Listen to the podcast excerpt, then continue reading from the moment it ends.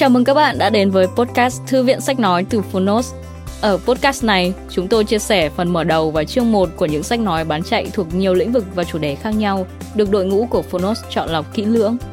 Mong là thông qua podcast, các bạn sẽ tìm thấy những quyển sách phù hợp cho bản thân, kiến thức hữu ích cũng như những nguồn cảm hứng cho đời sống tinh thần và sự nghiệp. Podcast Thư viện sách nói được phát sóng đều đặn hàng ngày. Mời các bạn cùng đón nghe. Và nếu yêu thích nội dung này, hãy tải ngay ứng dụng âm thanh số và sách nói có bản quyền Phonos để nghe trọn vẹn cuốn sách. Ngoài ra, Phonos còn sở hữu hàng ngàn nội dung hấp dẫn khác như tóm tắt sách, ebook, thiền, chuyện thiếu nhi, chuyện ngủ, nhạc chủ đề, vân vân. Còn bây giờ, hãy cùng lắng nghe chương 1 của cuốn sách hôm nay nhé.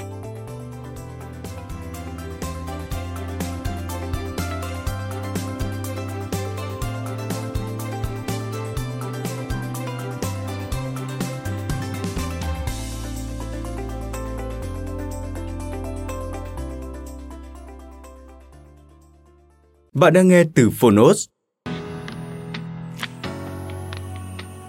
Thói quen của kẻ thắng Những tay thắng cuộc thường hành xử như thế nào?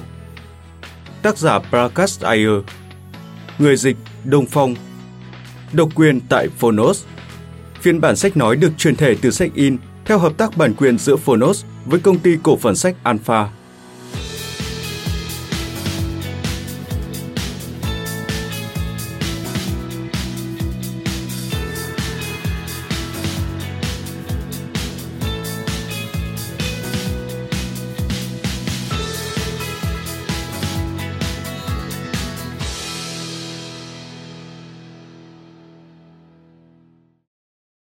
Chiến thắng là một thói quen.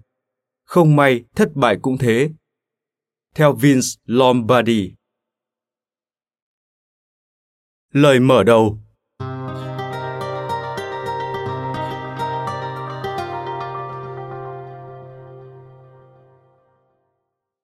Họa sĩ, nhà điêu khắc tài ba Michelangelo đã có một số kiệt tác trong sự nghiệp của mình. Đứng đầu danh sách đó có lẽ là bức tượng David cao gần 5,5 mét, được điêu khắc bằng cẩm thạch tại Florence, Ý.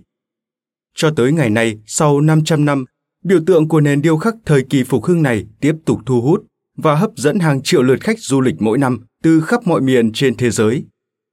Bất kỳ ai nhìn thấy bức tượng đều ấn tượng với tài năng của Michelangelo, nhưng không phải ai cũng biết câu chuyện ẩn trong quá trình điêu khắc bức tượng đó. Chuyện kể rằng có một khối đá cẩm thạch lớn nằm trên một con đường mòn trong suốt nhiều năm. Trên thực tế, khối đá đã nằm tại đó rất lâu trước khi Michelangelo ra đời.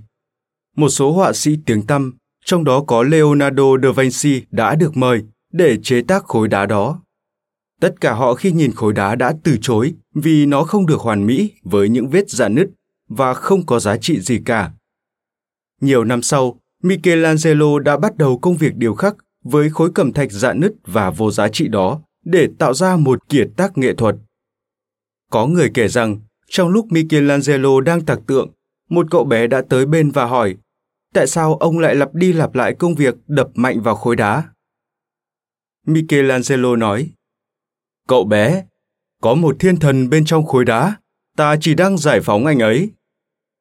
Nghĩ về câu chuyện đó, bạn sẽ thấy tất cả chúng ta đều giống như khối đá cẩm thạch. Bên trong mỗi chúng ta đều có một thiên tài, một kẻ chiến thắng đang ẩn chứa và đang chờ đợi để được giải phóng. Không ai trong chúng ta là kẻ vô giá trị. Trong hầu hết mọi tình huống, chúng ta chỉ đang chờ đợi một nhà điều khắc tới, loại bỏ phần đá bên ngoài và giải phóng cho kẻ chiến thắng ở bên trong. Thói quen của kẻ thắng giống như bộ công cụ của người điều khắc giúp bạn giải phóng kẻ chiến thắng bên trong bạn và cả những người mà bạn làm việc cùng. Thay vì sử dụng chiếc búa, chiếc dùi đục bình thường, những gì bạn có trong bộ dụng cụ này là những câu chuyện. Chính những câu chuyện đó sẽ giúp bạn đẽo bỏ những phần không mong muốn của khối cẩm thạch và giải phóng kẻ chiến thắng bên trong. Chúng ta ai cũng có khả năng đặc biệt, ai cũng có thể phát triển. Tôi biết rằng cuốn sách này sẽ cho bạn gợi ý. Nó không thay đổi bạn, còn cả một quá trình dài để làm điều đó. Nó chỉ đơn thuần giúp bạn trở thành người mà bạn được sinh ra để được như vậy và nó giúp bạn khơi dậy tiềm năng của những người xung quanh mình thông qua cuốn sách bạn sẽ tìm kiếm được sự cân bằng trở nên hạnh phúc, tạo được sự khác biệt cho chính bạn và cả thế giới xung quanh. Hãy nhớ, không bao giờ là quá muộn để trở thành người mà bạn mong muốn. Phần 1. Tầm nhìn và những mục tiêu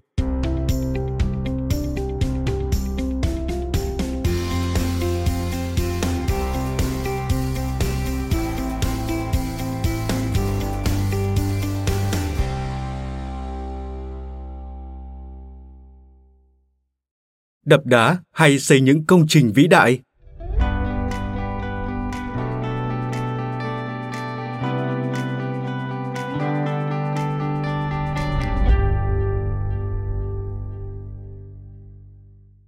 Câu chuyện xảy ra đã nhiều năm trên một con đường hoang vắng ở Rome. Đó là một buổi chiều đầy nắng nóng. Một cô gái vừa đi bộ trên đường với túi đồ trong tay, vừa huýt sáo. Cô chú ý tới một nhóm người đang đập đá bên lề đường cách, cách, cách. Họ dùng búa đập những viên đá, chia chúng thành những viên nhỏ và nhỏ hơn nữa. Tò mò, cô gái lại gần một người thợ và hỏi anh ta đang làm gì. Người thợ đáp lại gọn lòn, ngước lên nhìn cô và lau mồ hôi trên trán. Cô không thấy sao? Tôi đang đập đá. Tiếp tục đi thêm một đoạn nữa, cô gái lại gặp một người thợ khác cũng đang đập đá. Cô hỏi, anh đang làm gì vậy? Người thợ trả lời, Tôi hả? Ồ, tôi đang góp phần xây dựng nhà thờ lớn nhất thế giới. Câu chuyện này có gợi cho bạn suy nghĩ gì không? Làm thế nào để đồng nghiệp của bạn hiểu được vai trò của họ? Họ chỉ là người đập đá hay là người xây dựng lên nhà thờ lớn nhất thế giới? Nhân viên bán hàng của bạn nghĩ rằng vị trí của anh ấy chỉ đơn thuần là một người bán hay anh ta tự hào là một phần trong một đội đang cố gắng trở thành đội ngũ xuất sắc nhất của doanh nghiệp. Người phụ nữ trong văn phòng tiếp khách nhìn nhận bản thân chỉ là một nhân viên lễ tân hay là đại sứ với sứ mệnh mang ấn tượng đầu tiên của một tổ chức với mục tiêu giành ngôi vị số một trong kinh doanh. Sự khác nhau trong cách nghĩ của những thành viên làm việc trực tiếp với cộng đồng có thể nói lên sự khác biệt giữa một tổ chức gắn kết với một tổ chức bình thường nó cũng nói lên sự khác biệt giữa việc bạn đạt được tầm nhìn hay thất bại trong những mục tiêu đã đề ra. Làm thế nào để các thủ lĩnh đảm bảo rằng tổ chức chia sẻ và giúp nhân viên lĩnh hội toàn bộ chiến lược phát triển của họ? Làm thế nào để họ khiến từng cá nhân nhận thức rõ ràng vai trò không thể thiếu của mình trong kế hoạch lớn lao và vĩ đại ấy? Họ làm điều đó bằng việc thể hiện rất rõ ràng tầm nhìn của doanh nghiệp bằng việc vạch rõ mục tiêu để toàn bộ tổ chức có thể nhìn thấy và đi tới. Sau đó, họ chắc chắn mỗi cá nhân hiểu vai trò của mình trong việc giúp đỡ tổ chức đạt được mục đích đó. Và họ cũng chắc chắn trong tổ chức luôn có sự tôn trọng mỗi cá nhân vì những gì anh ta mang lại cho tập thể, vì những sự đóng góp của riêng anh ấy trong việc giúp tổ chức đạt được giấc mơ của mình. Vì vậy, mỗi cá nhân không chỉ tập trung mang lại giá trị cao nhất trong vai trò của mình, mà còn trở thành một thành viên hữu ích của một tổ chức lớn hơn. Và anh ta sẽ làm việc với niềm hãnh diện khi biết rằng, bằng chính công việc của mình, anh ấy tạo nên sự khác biệt. Pm sinha, tên thường gọi là suman, nguyên ceo của pepsico tại ấn độ, là bậc thầy trong việc chia sẻ tầm nhìn. Ông là người sáng tạo ra mô hình tổ chức tam giác ngược. Trong mọi bài thuyết trình Ông thích nói tới biểu đồ cơ cấu của tổ chức. Nhân viên kinh doanh được đặt trên cùng, phía dưới là những người giúp tạo ra hiệu quả công việc cho họ. Giám đốc điều hành sẽ đặt ở cuối hình tháp ngược, trách nhiệm của anh ta là gánh vác cả tổ chức. Một vài thói quen khác cũng giúp hình thành văn hóa đoàn kết này. Không có những ông chủ hay những người được gọi là sếp. Suman vẫn được toàn đội gọi là Suman. Mọi người đều mặc đồng phục với nhãn hiệu của Pepsi trên túi áo ngực bên trái trong tất cả các buổi đi thị trường hay các cuộc họp tại công ty, Suman đảm bảo rằng ông lập kế hoạch để những người ở hàng trên tỏa sáng như anh hùng. Thực tế, nhân viên bán hàng của Pepsi đã khẳng định vị trí của họ bằng đoạn quảng cáo trên kênh truyền hình thương mại. Đó là câu chuyện hài hước về Sachin. Anh đập một quả bóng vào cửa xe tải chở Pepsi, sau đó nhanh chóng hạ nhiệt và nói Ồ, oh, thư giãn. Yeah, uống Pepsi nhé. Không bất ngờ khi Suman thành công trong việc tạo ra đội ngũ bán hàng tốt nhất, khi mỗi người bán hàng và lái xe chở Pepsi cảm thấy bản thân như một anh hùng trên chiến trường, sẵn sàng đánh bại đối thủ và đưa Pepsi thành hãng nước giải khát số một trong nước. Thực tế, nếu bạn dừng xe tải chở Pepsi và hỏi người bán hàng đang làm gì, dám chắc anh ta sẽ trả lời, mình đang giúp Pepsi vô địch trong cuộc chiến nước giải khát. Điều đó không đơn giản là bán Pepsi.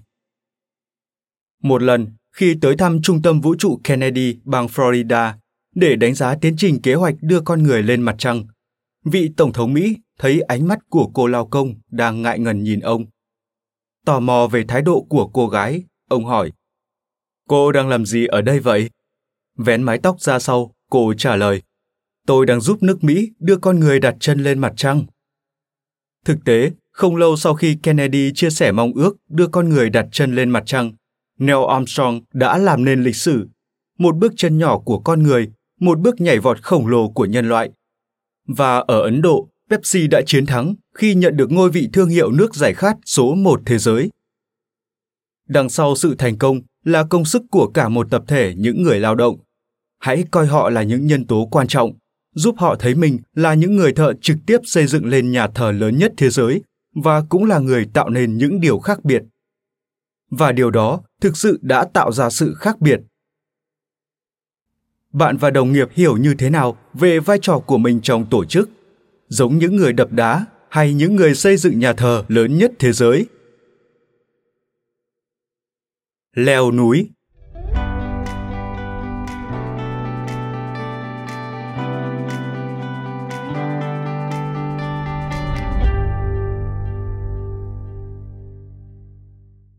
Các bạn thân mến, thử trả lời một câu hỏi nhỏ nhé. Nếu hai người đang tập leo núi cùng nhau, họ cần điều gì nhất để có thể lên đến đỉnh núi? Trang thiết bị, sự luyện tập, tinh thần đồng đội hay điều kiện thời tiết thuận lợi? Họ chuẩn bị tất cả những điều trên để hành trình được đảm bảo. Tuy nhiên, thứ quan trọng nhất chính là ngọn núi. Họ cần một mục tiêu rõ ràng. Thông thường, chúng ta chỉ chăm chú tới trang thiết bị và việc luyện tập, nhưng lại không có những mục tiêu rõ ràng. Sự chuẩn bị dù tốt tới đâu cũng trở nên vô nghĩa, nếu bạn không có ngọn núi nào để leo. Tất cả chúng ta đều may mắn, chúng ta có thể trang bị những dụng cụ tốt nhất, có nơi luyện tập, có những người đồng nghiệp sẵn sàng giúp đỡ chúng ta thành công. Nhưng hơn hết, chúng ta cần có những ngọn núi, những mục tiêu của riêng mình. Từ giây phút bạn có mục tiêu cho hành trình leo núi của mình, mọi thứ đều thay đổi thật kỳ diệu. Mọi giác quan trong bạn như sống dậy, bạn khao khát được leo tới đỉnh núi đó, bạn sống có kỷ luật hơn, bạn dậy sớm hơn, bảo vệ mình khỏi bị lạnh, điều chỉnh chế độ dinh dưỡng, tìm gặp chuyên gia và đọc sách về leo núi. Tất cả xuất phát từ khát khao chinh phục đỉnh núi bạn chọn. Vì vậy, hãy thôi than vãn về trang thiết bị, những buổi tập luyện hay lo lắng vì mua phải thiết bị giả. Việc đầu tiên bạn phải làm là bắt tay vào lập những mục tiêu. Tìm một ngọn núi cho mình, bước đầu tiên để có thể làm thay đổi cả cuộc đời bạn. Hãy bắt đầu ghi lại những mục tiêu của bạn ngay bây giờ. Tiến tới ngọn núi của riêng bạn và hãy bước những bước chân đầu tiên để có cảm giác bạn đang đứng trên đỉnh cao của thế giới. Bộ dụng cụ leo núi tốt nhất cũng vô giá trị nếu bạn không có một ngọn núi để leo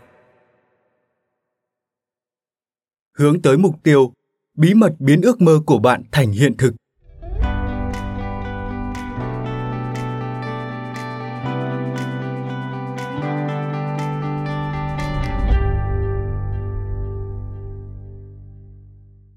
Câu chuyện này có thật không?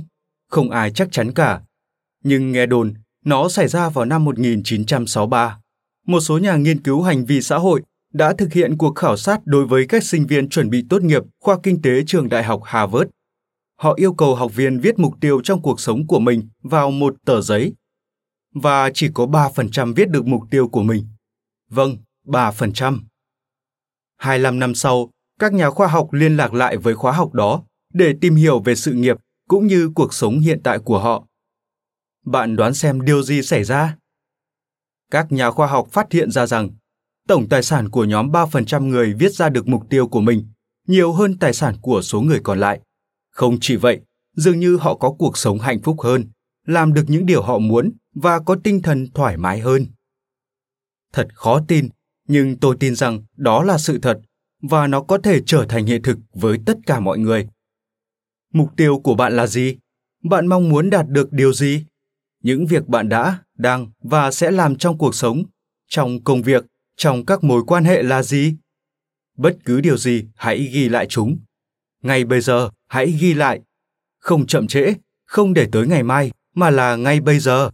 Và cam kết với bản thân bằng hành động đảm bảo rằng mọi việc bạn làm là để đạt được mục tiêu của mình. Hãy hành động, hãy chắc chắn mọi thứ bạn làm là để tiến gần hơn tới mục tiêu của mình. Nếu không, đừng làm điều đó. Và cuối cùng, hãy bắt tay vào thực hiện ngay hôm nay. Dù là việc nhỏ đi chăng nữa, nhưng hãy bước những bước đầu tiên từ hôm nay.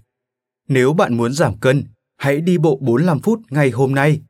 Nếu bạn muốn trở thành người bán hàng xuất sắc, hãy thực hiện nhiều hơn những cuộc gọi bán hàng ngay hôm nay.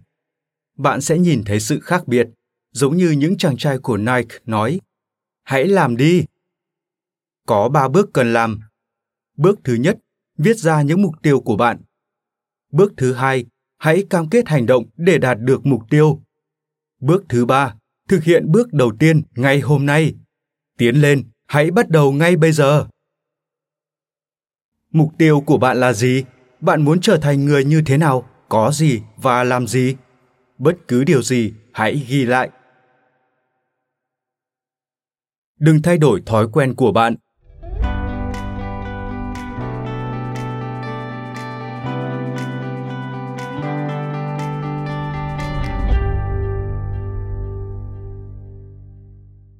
sức mạnh của sự tập trung, sức mạnh của sự kiên trì. Tôi tin đó là những yếu tố cơ bản để tạo nên thành công. Tôi đã trải nghiệm sâu sắc sức mạnh ấy trong một chuyến đi tới Trung Quốc. Trong một hội trường chật ních các doanh nhân trẻ Trung Quốc, chủ yếu là các doanh nghiệp kinh doanh qua mạng, tôi có vinh hạnh được nghe Jack Ma, người sáng lập cổng thương mại điện tử Alibaba.com. Jack từng là giáo viên dạy tiếng Anh ở Bắc Kinh, nhờ thông thạo ngôn ngữ nhiều lần anh được mời tham dự khi có đoàn đại biểu thương mại vào Trung Quốc hay nhóm doanh nhân Trung Quốc qua Mỹ để tìm cơ hội kinh doanh. Trong quá trình đó, Jack thấy hai điều. Thứ nhất, mặc dù thờ ơ với tiếng Anh, các doanh nhân Trung Quốc vẫn nhận được nhiều đề nghị và có khả năng vươn ra thế giới. Thứ hai, không gì khác ngoài Internet nắm giữ tiềm năng đưa Trung Quốc đi xa. Kết hợp cả hai vấn đề lại, Jack lập nhóm gồm 18 người bạn và cùng chia sẻ tầm nhìn của anh. Kết quả là trang web Alibaba.com ra đời ngay tại căn hộ của Jack ở Hàng Châu. Anh đã trải qua nhiều thử thách và trong thời gian đó, Alibaba.com đã nhanh chóng vượt qua Yahoo ở Trung Quốc. Năm 2007, Alibaba chính thức phát hành cổ phiếu, xuất hiện đầy ấn tượng trên sàn chứng khoán Hồng Kông và giá chào bán cổ phiếu lần đầu đã cao thứ hai so với các công ty Internet trên thế giới chỉ sau Google. Hiện nay, Jack làm chủ tịch một doanh nghiệp thành công lớn. Lời khuyên để xây dựng tập đoàn Internet của Jack là gì? Đâu là công thức thành công của anh? Một lời khuyên rất đơn giản. Tin vào ước mơ và tin vào chính mình. Bạn làm những công việc đó bởi bạn muốn. Đừng vì nhà đầu tư muốn bạn làm như vậy, cũng đừng vì người khác muốn bạn làm. Đừng bao giờ từ bỏ ước mơ.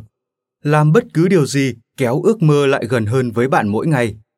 Tìm kiếm những nhân sự giỏi, làm cho khách hàng yêu quý bạn và hãy làm điều đó liên tục. Luôn học hỏi và vận dụng các chiến thuật cũng như kỹ năng khác nhau, nhưng không bao giờ thay đổi mục tiêu, không bao giờ thay đổi ước mơ. Sau đó, Jack lấy ví dụ về sức mạnh của sự tập trung. Năm 2000, tôi từng nói, nếu có 9 con thỏ chạy xung quanh bạn và bạn muốn bắt một con, hãy tập trung vào một con nếu bạn cố gắng bắt tất cả, bạn sẽ chẳng có con nào. Nếu việc bắt nó quá khó, bạn có thể thay đổi chiến thuật, nhưng nhất định không thay đổi con thỏ. Có rất nhiều cơ hội, nhưng bạn không thể bắt tất cả chúng. Hãy bắt lấy một con trước, đặt vào túi, sau đó mới bắt những con tiếp theo. Lời khuyên thật có ích. Chúng ta thường mắc sai lầm là bị cám dỗ bởi rất nhiều cơ hội. Cố gắng để giành lấy tất cả cơ hội đó và cái cuối cùng chúng ta nhận được là con số không. Thử thách đầu tiên của hầu hết chúng ta nằm ở chỗ không chọn thỏ để bắt. Vạch ra một mục tiêu rõ ràng là chìa khóa giúp bạn bắt đầu hành trình tiến tới thành công. Tiếp đó, chúng ta bị dối trí bởi những con thỏ khác đang chạy nhảy và đánh mất sự tập trung của mình. Ý nghĩ về sự đa dạng hóa khiến các doanh nghiệp lớn chuyển từ tập trung vào thế mạnh của mình sang thử sức với những ý tưởng mới. Điều này mang lại hiệu quả thấp. Nếu bạn sống ở Gujarat vào những năm 1980, có lẽ tuổi thơ của bạn sẽ gắn với hương vị độc đáo của kem Vadila. Bạn có thể thề rằng đó là loại kem ngon và tuyệt vời nhất thế giới. Vadila đã đạt được điều đó chưa? Ồ, chưa đâu. Một thời gian sau, Vadila đã nhận ra đồ ăn sẵn sẽ là thực đơn chính ở Ấn Độ. Họ đã quyết định đuổi bắt con thỏ đó. Vào đầu giai đoạn mở cửa tự do ở Ấn Độ, họ tính toán rằng giao dịch ngoại hối có thể là ý tưởng kinh doanh lớn, và họ cũng săn đuổi con thỏ đó. Tiếp theo là bất động sản, một lĩnh vực đang bùng nổ. Đó là con thỏ thứ tư, và tiến đến là hóa chất. Vadila dựa theo rất nhiều con thỏ cho mặt hàng của họ.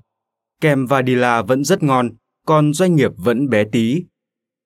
Ngay cả khi chúng ta tập trung vào một con thỏ, sự bất lực của chúng ta khi bắt nó khiến chúng ta nhanh, đôi khi là rất nhanh, chuyển qua bắt một con thỏ khác. Thật thiếu kiên nhẫn, chúng ta từ bỏ quá vội vàng. Khi nhìn những tài năng trẻ bỏ việc trong chốc lát vì họ không được thăng tiến nhanh trong công việc, tôi rất buồn. Tôi ước gì họ biết và lưu tâm câu nói của trách. Thay đổi chiến thuật, không thay đổi con thỏ.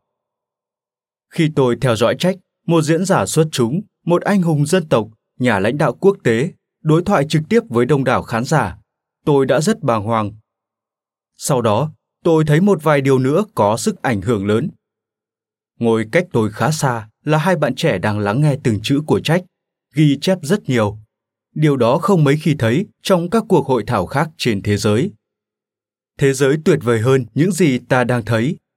Với trí thông minh vốn có, niềm đam mê học hỏi, khả năng làm việc không ngừng và quyết tâm để thành công, cùng một người dẫn đường tận tụy như Trách, những doanh nhân Trung Quốc sẽ chinh phục cả thế giới. Biết đâu họ đã tìm thấy con thỏ muốn bắt, thế còn bạn? Nhận diện con thỏ bạn muốn bắt và tập trung vào nó. Nếu bạn cố gắng bắt tất cả, bạn sẽ chẳng có được con nào. Nếu con thỏ tìm cách trốn tránh, bạn có thể thay đổi chiến thuật nhưng không thay đổi mục tiêu. Cảm ơn các bạn vì đã lắng nghe podcast Thư viện Sách Nói. Podcast này được sản xuất bởi Phonos, ứng dụng âm thanh số và sách nói có bản quyền dành cho người Việt. Hẹn gặp lại các bạn ở những tập tiếp theo.